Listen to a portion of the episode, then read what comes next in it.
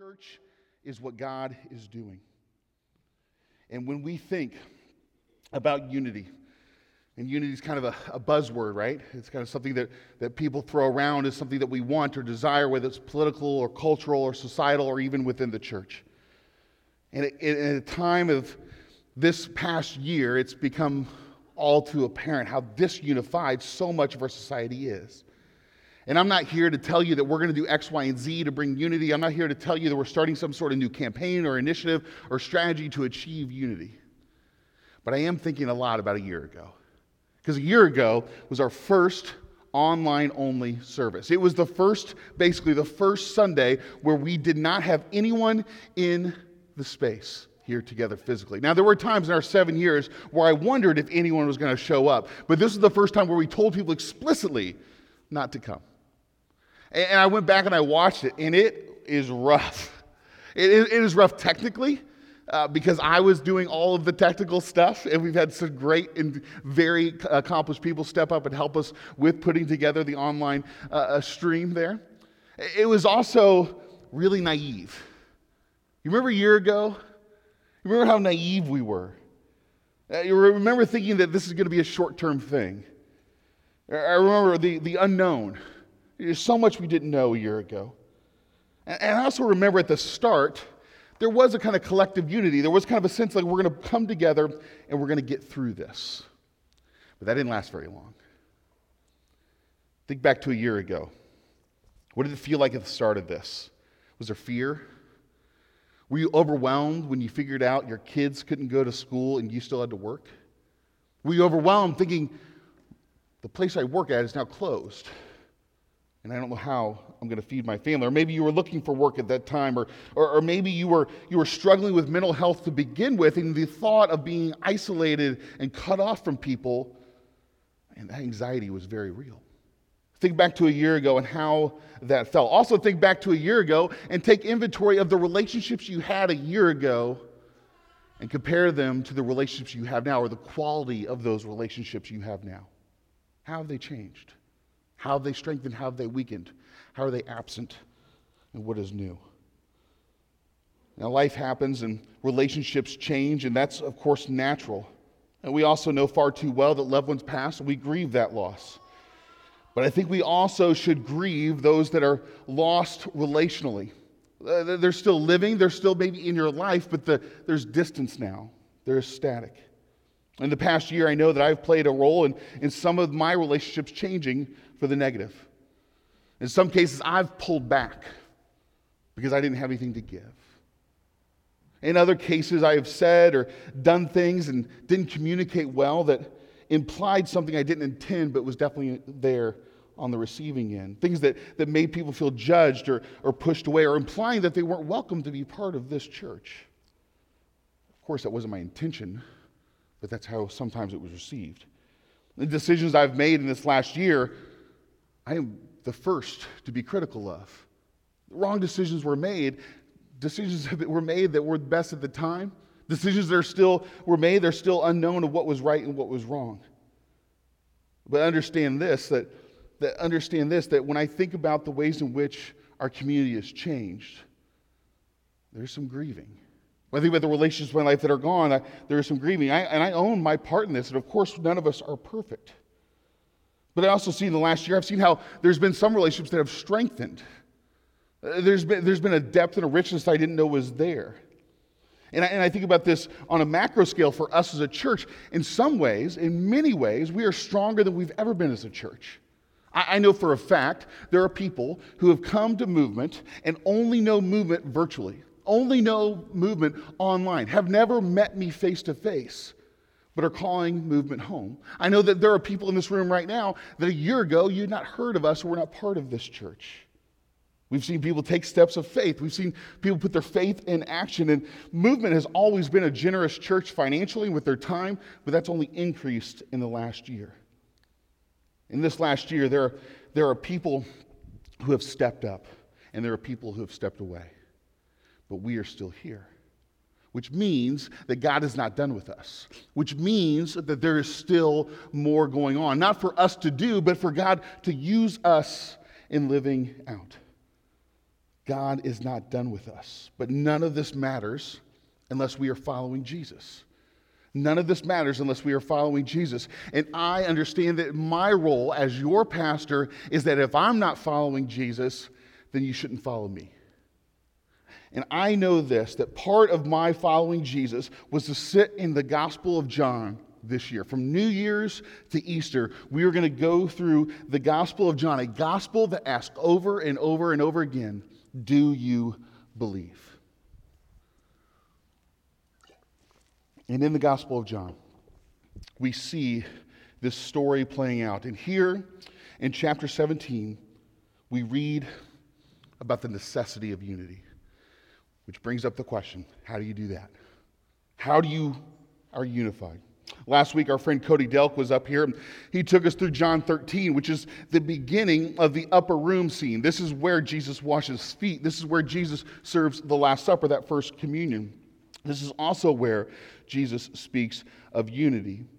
And what we see in John is that those first 10, 11, 12 chapters are fast-paced. Jesus is healing and performing miracles. He's on the move with his teaching. And then it slows down, and it's almost like we get to eavesdrop on private conversations. We see the conversations that Jesus is having that Passover meal that Thursday night with his 12 disciples as he performs the most menial task of washing feet. And then starting in chapter 14, we get something that could be called a farewell. In terms of genre and other ancient literature, this is literally known as a farewell address. The original hearers or readers of John's gospel would immediately know before they got to the end that this was wrapping up, that this story of Jesus was wrapping up. And so now they're going to be paying attention. Now they're going to be leaning in. It's like if you're watching a movie and you know that character is not long. You know that this movie's about over. And you're leaning in. What's this going to do? How are they going to resolve this story? You're leaning in here in John saying, what is Jesus going to say? What are his last words? What are his final instructions? Now, this is a farewell address to his disciples. This is a farewell address to his disciples. And so in this address, in these three chapters, we see some big themes that are no surprise to us as we have gone through John as a whole. We see the ways in which he talks about how he and the Father are one. They are unified. That he is with God. He is in God. We see the ways in which these play out. We also see some things that are surprising, that are unique for John. We see some things that Jesus hasn't really touched on very much. He says explicitly that us, believers, will have trouble in the world. That we are guaranteed hardship. And he ends John chapter 17 with a prayer. He goes from giving final instructions to a prayer. And in John chapter 17, what we see is Jesus is praying for us. Jesus is praying for us. He ends his ministry. He ends his ministry to the disciples by not entrusting the work to these 12, or these 11, because Judas has already fled. He does this by entrusting the ministry, entrusting the work to God. Not to a plan, not to a strategy, not to these 11 disciples and leaders. He does this by entrusting the future to God. Let's pick this back up in chapter 17, starting in verse 13. In John chapter 17, verse 13, Jesus says this, "I am coming to you now, but I say these things while I'm still in the world, so that they may have the full measure of my joy within them. I have given them your word, and the world has hated them, for they are not of the world any more than I am of the world. My prayer is not that you would take them out of the world, but you would protect them from the evil one. They are not of the world, even as I am not of it. Sanctify them by the truth. Your word is truth. As you sent me into the world, I have sent them into the world. For them, I sanctify myself, that they too may be truly sanctified. My prayer is not for them alone. I pray also for those who will believe in me through their message." Hear that. I pray for those who will believe for me because of their message. That's us. "That all of them may be one. Father, just as you are in me and I am in you, may they also be in us, so that the world may believe that you have sent me. I have given them the glory that you gave me, that they may be one as we are one, I and them and you and me, so that they may be brought to complete unity. Then the world will know that you sent me and have loved them even as you loved me. Now, in this prayer, Jesus is turning over the future to the Father. He is turning over, he's entrusting the Father to accomplish this unity. And this unity that the Father and Jesus have, that the Father and the Son have, we are invited into that. We are invited in. We are given an invitation to join in this holy unity. We are invited to join this family. See, we are not unified in what we achieve or what we avoid. We do not find unity there. We do not find a unity in simply being right. We find unity in the relationship to the Father that is given to us. We are afforded that option through what Jesus has done. We are able to connect with God. We are able to restore that relationship with God, the divine, the creator of everything, because of what Jesus has done. We are brought into the family. We are given that invitation. Okay, but practically, what does unity look like? What is unity about? Can we disagree? Can we confront? Can we challenge one another? Can we be unified and not together?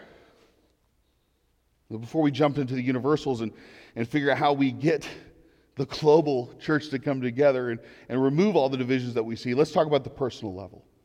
How do you find unity with another follower of Jesus whom you disagree with? When you don't like them, when you can't stand to be in the same room as them, when they aren't helping you follow Jesus. How do we follow Jesus? How do we be unified with his other kids, our brothers and sisters? To do that, let me tell you about three dogs, because that's fun to do, right? Here's an analogy for you. There's three dogs that I interact with in my neighborhood. The first is next door. The first is a dog named Luca.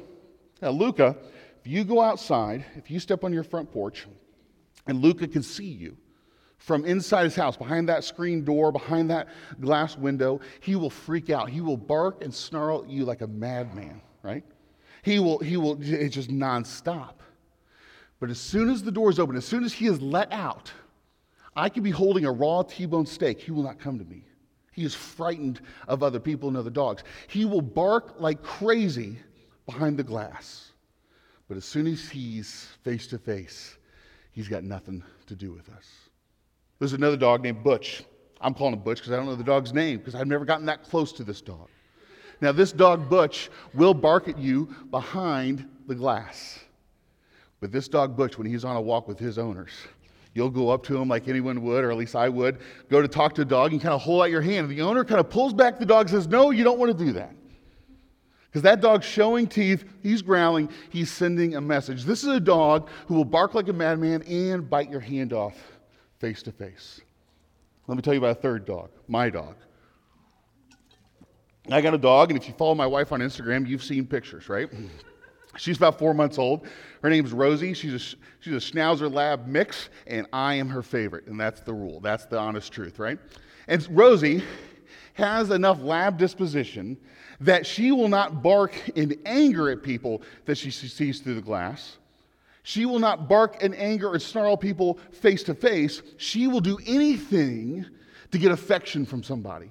She will run across the street to see a neighbor, not worried about whether there's cars out. She will run through anything. She will do whatever it takes just to be with somebody. She will do anything to get affection and affirmation. I think sometimes we go through life, we see Lucas. We see Lucas that when there's distance, when they can't get to us, when they can't talk to us, when they can hide behind the anonymity of a keyboard, when they can hide behind the anonymity of gossip with someone else, they say the worst, most harsh things, but when they're face-to-face, they got nothing. We also see some butches in our lives, don't we? People that will say it behind our backs and to our face, and you don't want to be around them. And then you got Rosies, who are just there for the party. They just want to be loved. They just want to experience love. They want everyone to get along. And oftentimes we take those three paradigms, right? And we say, this is where we get with unity. Either we've got to face-to-face avoid conflict and be passive-aggressive like Luca, or we've got to be super aggressive and confront and challenge like Butch, or we just got to all get along and do whatever it takes to smooth things over and throw a big party. All of these types want unity, and none of them will get it. All of these types of people want unity, want relationship, want community, because that's hardwired into all of us, but they will not get it. Because that's not what unity is about. Last week, Cody was up here preaching, and he talked about something Jesus said in John chapter 13. I'm going to read it to you again. Jesus says, "A new command I give you, love one another. As I have loved you, so you must love one another. By this, everyone will know that you are my disciples if you love one another." Leave that up there for a second. Go back. Thank you. A new command I give you. A new command. Cody pointed out, this is not necessarily a new command. There's, in the Bible, love one another. We see the golden rule, essentially, in the Old Testament and the New. What's new about this is what it's based on, what it's rooted in. A new command I give you. Love as I have loved you. As I have loved you. This is not the golden rule. This is the platinum rule. This is somehow beyond gold. This is the Bitcoin rule. I don't know whatever that's at, right? Like this is more than gold. This is something more valuable, more precious. Love not as you want to be treated. Love not as you would like to be loved. Loved as Jesus loved. And what does that example look like? What does this look like? Paul writes this in Ephesians chapter 5, starting in verse 1. Paul says, "Follow God's example, therefore, as dearly loved children, and walk in the way of love, just as Christ loved us and gave himself up for us as a fragrant offering and sacrifice to God." In verse 21, he says this. He says this about relationships. He says, "Submit to one another out of reverence for Christ." You want some marriage advice? You want some relationship advice? Submit to one another. He goes on, he says this about husbands. Fellas, this is a huge challenge. We get sidetracked on what he says to wives and miss the bigger challenge that's given to husbands. Verse 25, "Husbands, love your wives." How? Just as Christ loved the church and gave himself up for her. Paul makes it so clear, right? He says, love your wives as Christ loved the church. And if you forget how that looked, there was a cross and there was an execution. How do you find unity? You find unity in the love of God. You find unity in the love of God. If you want the message of Jesus to go forward, you should want to be unified. And if you want to be unified, you should embrace the love of Jesus. And if you embrace the love of Jesus, your life should be about dying, about sacrifice, about giving of yourself, about emptying of yourself, of a race to the back of the line, of a competition to outserve, a competition to give. Because unity is not achieved by something that we do. Unity cannot be achieved by how we get things done or how we prove our point. See, remember, this prayer in John 17, Jesus entrusts the work, not to me, not to you, not to the disciples, but to God. This unity can only be accomplished through his work. See, because we typically think this. I think the larger church thinks this, that we equate unity with everyone agreeing with us. We equate unity by saying, I'm over here and I'm right, so you got to come over here and join me, right? Now, this is what unity is. You got to come over here and be with me. And here's the truth. We all think that we're all right about all the things that we think, more or less, right? We all think that we have arrived at a right position about all the things, just like all of us think that we're above average drivers, right? The law of math says that's not possible.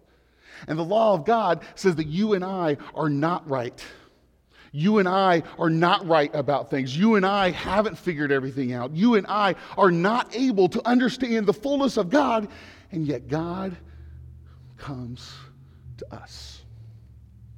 See, unity in God's eyes has nothing to do with being right or wrong. In fact, God's unity assumes that you're in the wrong. God's unity says, I have to do this for my children. I have to give them a framework, give them an ability, give them a way that they can come together. See, God's unity assumes that we are wrong about pretty much everything. Because God's unity has nothing to do with being right or wrong. It has to do with family. It has to do with family. Maybe you got a brother or sister. And you guys can go round and round about the most mundane, silly, trivial things. But you still love them. You still show up for them. You've got family. If they weren't family, I don't know if I'd hang out with them. But you give them a hug when you see them. God creates this family. He invites us to become part of the family. He invites us to change our identity where it's not tied to right or wrong. It's not tied to what we've done. It's not tied to earning something or doing all the right things or avoiding all the wrong things. He invites us in to be a part of a family. He invites us in to experience a new identity, to say we are now a son, a daughter of the King. And everything that we have gotten wrong doesn't matter, because if we are experiencing God's love, if we are part of the unity, the love of God, we can experience that family. See, you can be a family member and be wrong. You can be wrong in this family. It's called sin. You can be wrong in this family of God. In fact, it's a given. In fact, it's a given. Unity is being okay with that. You can be wrong in this family. Unity is being okay with that. Because if you're okay with that, what you're saying is, I am choosing to love, I am choosing to serve, I am choosing to submit to what God is up to.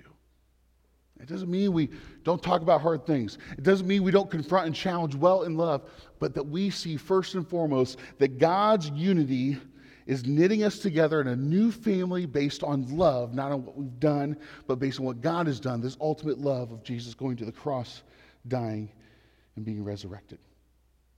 You serve. You sacrifice.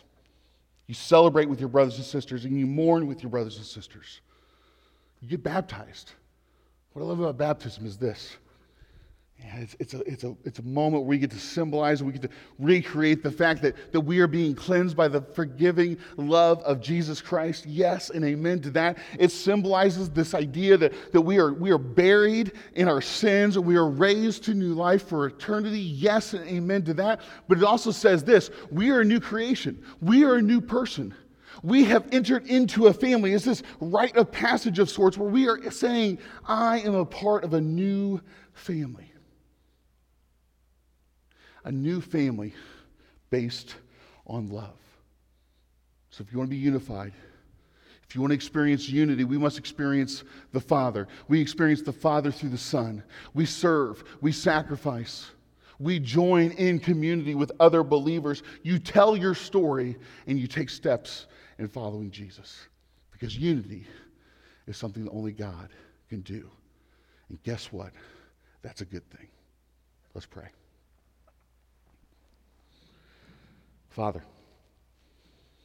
if you left unity up to me and us, we'd be hopeless. We'd be hopeless because we can't get out of our own way. I know I can't. We say the wrong thing, we do the wrong thing, we communicate the wrong thing in our words, in our actions, in our inactions, in our silence. Yet, God, you are knitting together a new family. You are knitting together a new family where our identities are not based on what we've done, what we think, where we're right or where we're wrong. It is based solely on whether or not we have said yes to you.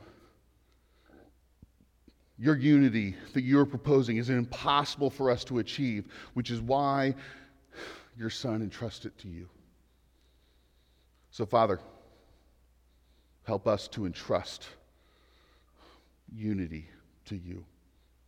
Help us to embrace this life of love where we have said yes to Jesus, and now, man, we're ready to go. We're ready to get to the back of the line. We're ready to serve. We're ready to sacrifice. We're ready to participate in this new family that you've called us to.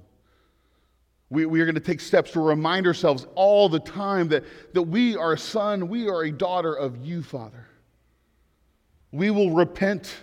We will ask for forgiveness of the things that we have gotten wrong clearly. We will repent of the self-destructive behaviors. We will repent of the habits of brokenness. And we will repent the next day and the next day, and you will forgive the next day and the next day and the next day. We tell our story. We tell our story of unity, not because we all agree, but because we're a part of the same family. Remind us of this, Father, and press it upon our hearts, and never let us forget it. Thank you, Father. Amen.